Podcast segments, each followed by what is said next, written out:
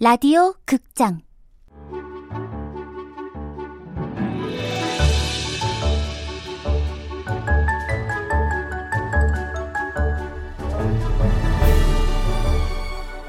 해적판을 타고! 원작 윤고은 누나 극본 김민수 아저씨 연출 황양산 아저씨 열 번째 해적판이 뭔지 아나? 해적 나오는 거지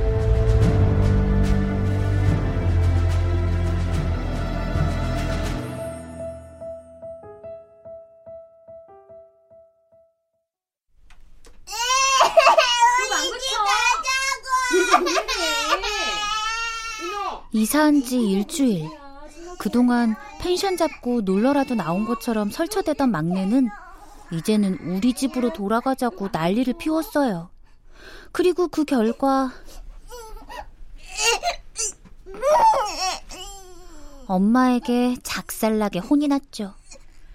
오늘 손님 오시니까 이 정도만 하는 거야? 어? 한 번만 더 버릇없이 행동했다간 국물도 없어.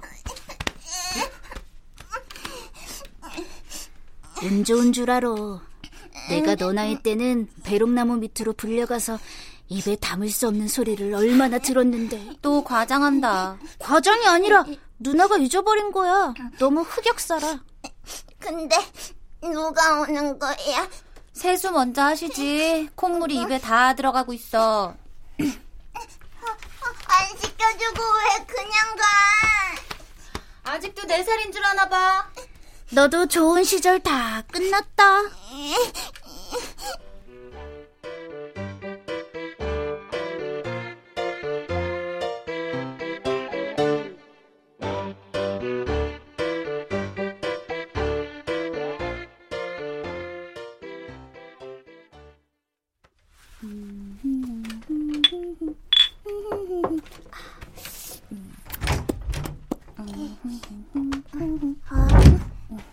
뭔간 나는데 누나는 왜 또 씻었어?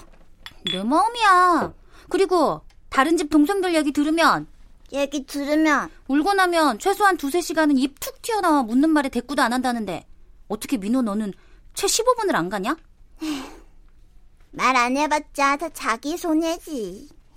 그 꼬맹이들은 뭘 모르는 거고 나는 다 아는 거야. 똑똑해서 좋겠다. 누나, 넌 또 왜 들어와? 그리고 누나 방 들어올 때 이제는 똑똑하라고 했지? 안에서 똑똑을 하면 어떡해 이 바보야. 나 바보 아니야 내가 너희들 때문에 방문에 자물쇠를 걸던가 해야지. 엄마가 우리 집 아니라고 함부로 못 박는 거 아니라고 했는데. 어, 이게 다 나가? 옷 갈아입을 거야? 밤에 왜? 어? 안경도 벗었어. 어? 입에 이상한 빨간 것도 칠했어. 어? 머리에 핀도 꽂았어. 이상해졌어, 엄마.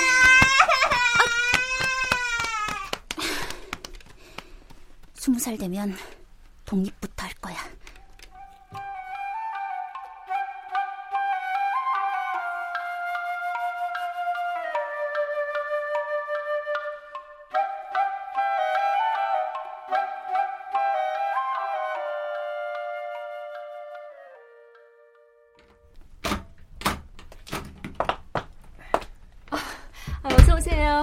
불러주셔서 감사합니다. 좀 갑갑하시죠? 사택도 좀 낡았고. 아유, 뭐 적응해야죠. 저만 그렇게 사는 것도 아니고. 안녕하세요. 아, 반갑다. 유나, 은호, 민호. 글쎄, 반가운지는 잘 모르겠네요. 이사 온 집이 마음에 들지 않자 탓할 사람이 필요했던 은호는 루를 원망했어요. 자루를 들고 마당을 넘어선 그날의 루 때문에 결국 이런 결과가 벌어졌다고. 은호, 아빠한테 혼날래? 죄송합니다. 은호가 아저씨한테 섭섭한 게 많은가 보구나. 저 역시 은호는 아이였다면 루를 원망했을지도 몰라요. 하지만 이제는 루가 마당을 넘어서기 훨씬 이전에 모든 일은 일어나고 있었고 진짜 우두머리는 보이지 않는 막 속에 숨어 있다는 것을 알게 되었죠. 어서 올라오세요. 아, 가족이 많다 보니까 현관에서 인사만 한참이죠.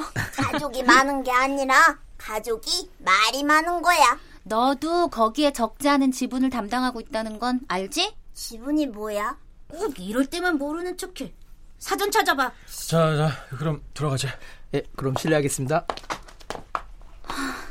예의까지 발라. 누나 뭐랬어? 욕했지? 아저씨한테 욕했지? 어? 진짠 가 봐. 얼굴도 빨개진다. 다음에는 꼭 무남동녀 외동딸로 태어나게 해주세요. 저 두 놈과는 이웃으로도 만나지 않고 간절히 기도했어요.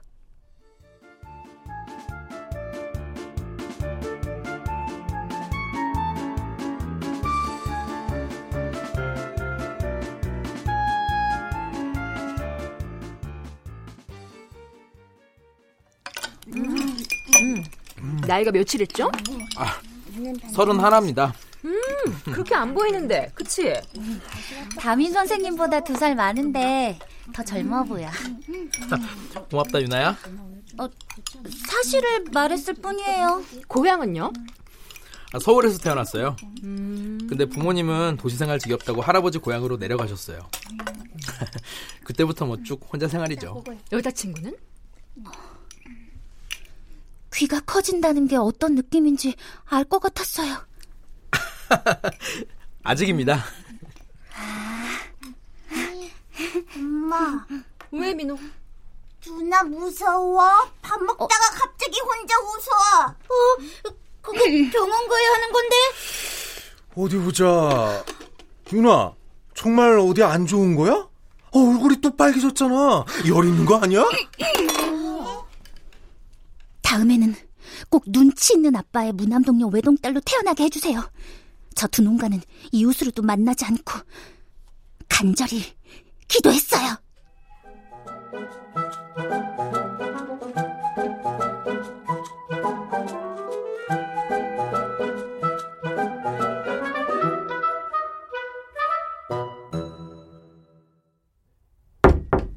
누구세요? 다들 여기 있었네. 숙녀방에는 웬일이세요? 야, 그건 해도 내가 해야 할 말이거든? 아저씨가 선물을 좀 가져왔는데. 어, 장난감이요? 음, 미안해서 어쩌지? 은호랑 친해지려면 장난감을 가져왔어야 했는데. 책이야. 맙소사. 자. 이삿짐으로는 최악이지만 또 책만한 선물도 없거든.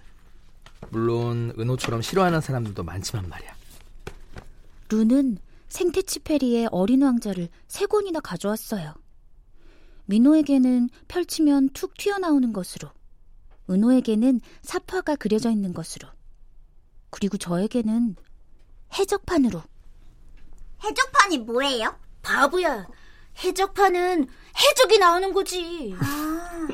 어리석게도 저 역시 다섯이나 어린 은호처럼 해적판이라는 루의 말에 해적이 나오는 이야기를 상상했어요. 해적판은 정식 판매는 아니고 몰래 몰래 어둠의 세계에서 유통되는 책이지. 조폭 같은 거예요? 음, 그거랑은 좀 다른데? 루가 돌아간 뒤 책을 펼쳐봤어요. 수없이 이름은 들었지만 정작 그래서 시시했는지 읽어보지 않은 책. 루는 어린 왕자를 해적판으로 먼저 만났다고 했는데 저 역시 같다는 사실에 기분이 좋았어요.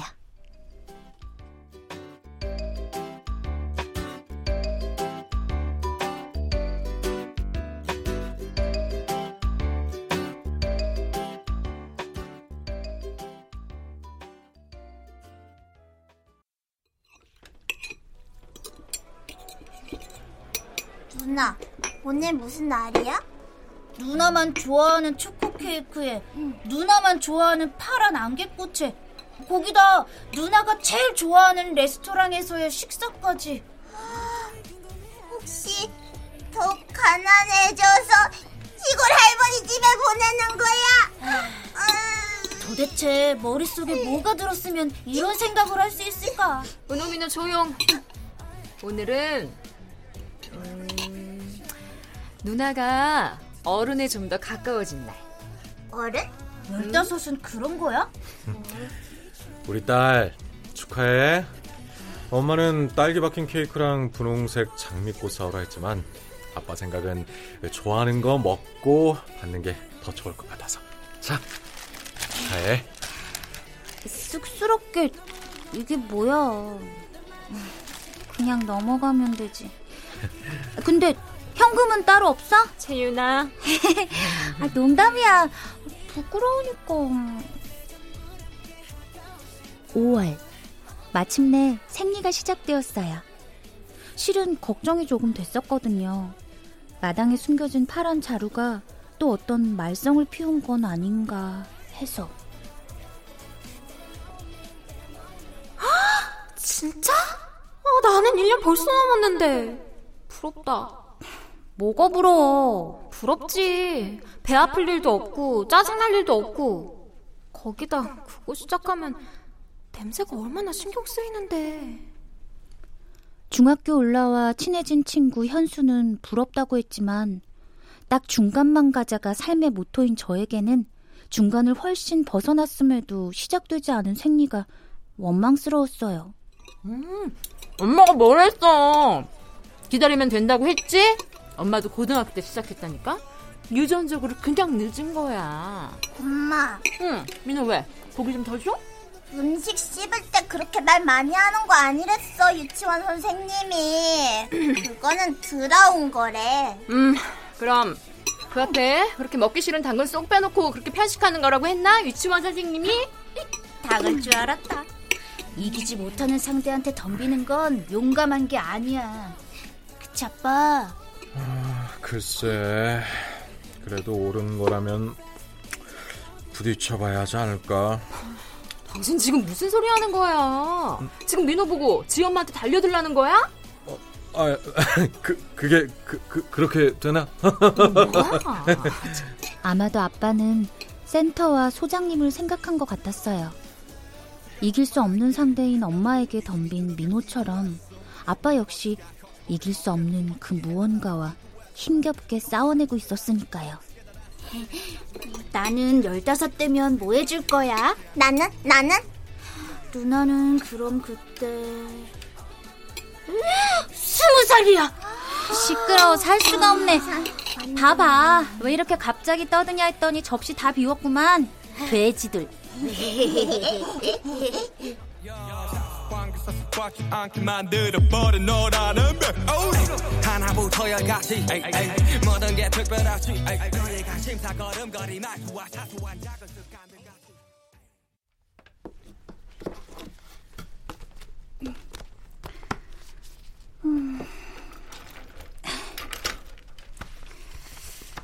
어디? 루가 저녁을 먹으러 왔을 때 아주 잠깐 루와 단둘이 대화를 할 수 있었어요. 아저씨도 처음에는 어린 왕자를 제일 좋아했었어. 주인공이잖아. 근데요? 근데 정작 기억에 남는 건 가로등 켜는 남자야. 음, 왜요? 글쎄, 글쎄. 그러고 루는 싱긋 웃어 보였는데 문득 그 미소가 슬퍼 보였어요. 천천히 빛을 잃어가는 사람처럼. 그 별은 모든 별 중에서 제일 작은 별이었다. 그 별에는 가로등 하나와 가로등을 켜는 사람이 있을 자리밖에 없었다. 어린 왕자는 그 별에 다가가 가로등 켜는 사람에게 공손히 인사를 했다.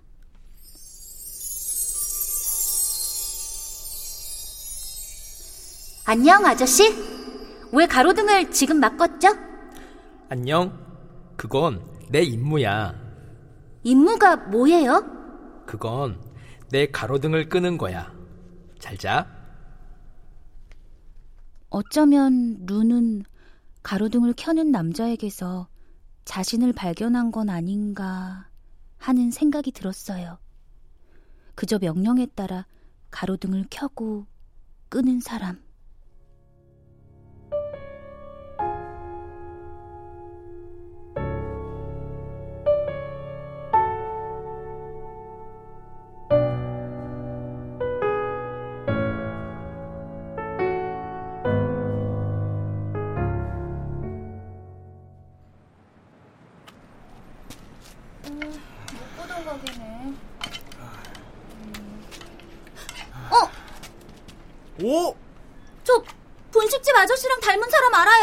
닮은 사람이 아니라 같은 사람일걸. 목소리 들으니 딱 아저씨네요? 그럴래? 떡볶이 줄게.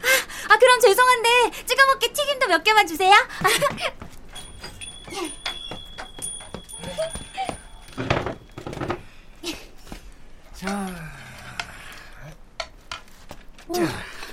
이게 어떻게 된 일이에요? 기억하고 있는지 모르겠는데 네가 초딩들도 꿈만 꾸며 살지 않는다고 나한테 그랬어. 그래서 그 돈으로 여기에 분식집을 연 거예요? 음. 기억하고 있는지 모르겠는데 내가 해준 떡볶이 맛있다고 해보라고 했었어. 그럼 겨우 당시 12살의 말을 듣고 분식집을 차린 거예요? 그것도 학교 앞도 아니고 두 골목을 돌아와야 하는 여기에? 아, 아니 뭐 그 보증금 맞추다 보니까 그렇게 됐네. 장사는 좀 돼요? 하루 얼마나 벌어요? 가게 월세는 낼 수 있어요? 결혼은요? 애인은 있어요? 같은 질문을 하고 싶지만 오늘은 그냥 넘어갈게요. 너는 여전하구나. 동생들은 동생들도 여전해요. 은호가 말을 점점 안 듣고 민호가 그런 형을 고대로 닮아가는 거 말곤. 놀러 오라고 해. 마음껏 먹게 해준다고. 어, 당분간은 저만 알고 있으면 안 돼요? 아, 왜? 어린이들이랑 노는 게 늘 좋을 수는 없잖아요. 고등학생 되면 애들한테는 알려줄게요. 그러니까 그때까진 제 아지트만 해주세요. 괜찮죠? 그래, 그럼. 못다한 얘긴 먹고 더 해도 될까요? 음, 음, 그래, 그럼. 잘 먹겠습니다. 아, 좋을 때다. 좋은 시절이야. 살 수만 있다면 1년에 1억을 주고라도 사고 싶네. 마음 같아서는 한 10년을 팔아버리고 싶은데 가능하지가 않네요. 어쨌든 매일 학교, 집, 학원 이게 전부라서 지겨웠는데 아저씨 만나서 기분이 좋아졌어요. 어묵도 몇 개 줄까?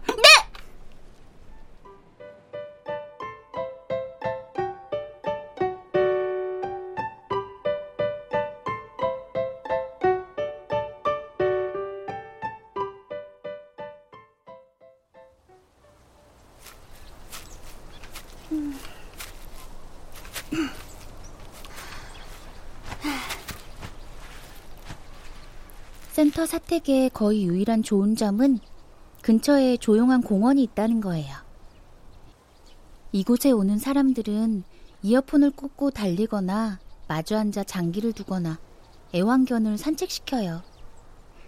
그리고 저는 벤치에 앉아 책을 읽어요.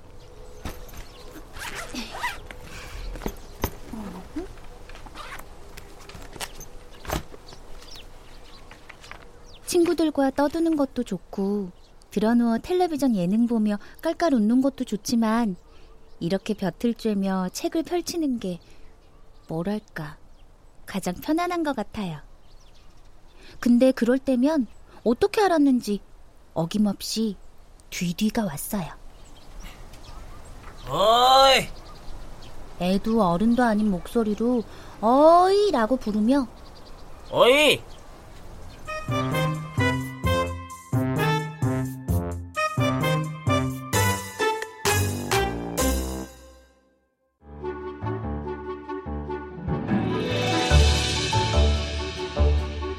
라디오 극장 해적판을 타고 윤고은 원작 김민수 극본 황영선 연출로 열 번째 시간이었습니다.